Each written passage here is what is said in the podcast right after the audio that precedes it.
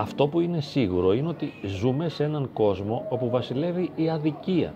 Ο κόσμος δεν είναι δίκαιος και βλέπω το, τους ανθρώπους γύρω μου να βασανίζονται επειδή δεν τους φέρω τι άλλη σωστά. Δεν με κατάλαβε, δεν μου φέρθηκε σωστά, δεν είναι καλός αυτός ο τρόπος με τον οποίο μου φέρθηκε. Εγώ του είχα προσφέρει, τον είχα καταλάβει, τον είχα βοηθήσει, ενώ αυτός τώρα αδιαφορεί για μένα.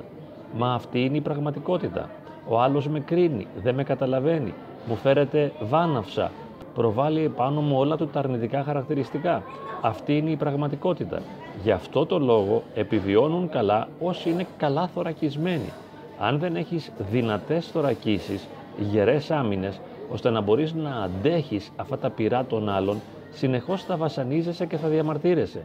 Αλλά προς τι όλα αυτά; Κάποια στιγμή, καθώς ενηλικιωνόμαστε, οφείλουμε να ησυχάσουμε σε αυτή την πραγματικότητα την οποία ζούμε. Με αυτούς τους άλλους ανθρώπους με τους οποίους συμβιώνουμε ή σχετιζόμαστε. Αυτό είναι οι άλλοι, αυτό είμαστε κι εμείς. Δεν θα αλλάξει τίποτα. Ο κόσμος δεν θα γίνει ποτέ δίκαιος. Οι άλλοι δεν θα μας αγαπήσουν ποτέ με τον τρόπο που θα θέλαμε. Και ακόμη και αν συμβεί να μας αγαπήσουν όπως θα θέλαμε, θα γίνει για λίγο και μετά θα απογοητευτούμε και θα στεναχωρεθούμε και πάλι. Ακόμη περισσότερο θα βιώσουμε απογοήτευση. Ας το συνειδητοποιήσουμε λοιπόν και ας το νιώσουμε ότι ναι, το σύμπαν είναι άδικο, ο κόσμος είναι άδικος, οι άλλοι δεν μας καταλαβαίνουν, είμαστε μόνοι.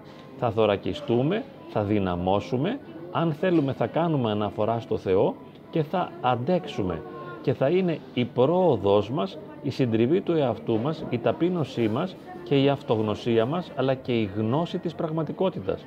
Ότι δεν υπάρχει δικαιοσύνη, δεν επικρατεί λογική, δεν θα μας νταντέψει κανείς. Ας δεχτούμε την πραγματικότητα ώστε να είμαστε άτρωτοι. Τα πειρά των άλλων δεν θα μας διαπερνούν πια. Χρειαζόμαστε σκληρές θωρακίσεις, όχι συνεχείς διαμαρτυρίες. Είμαστε δυνατοί. Μπορούμε να φτιάξουμε άμυνες, μπορούμε να αντέξουμε. Είμαστε δυνατοί.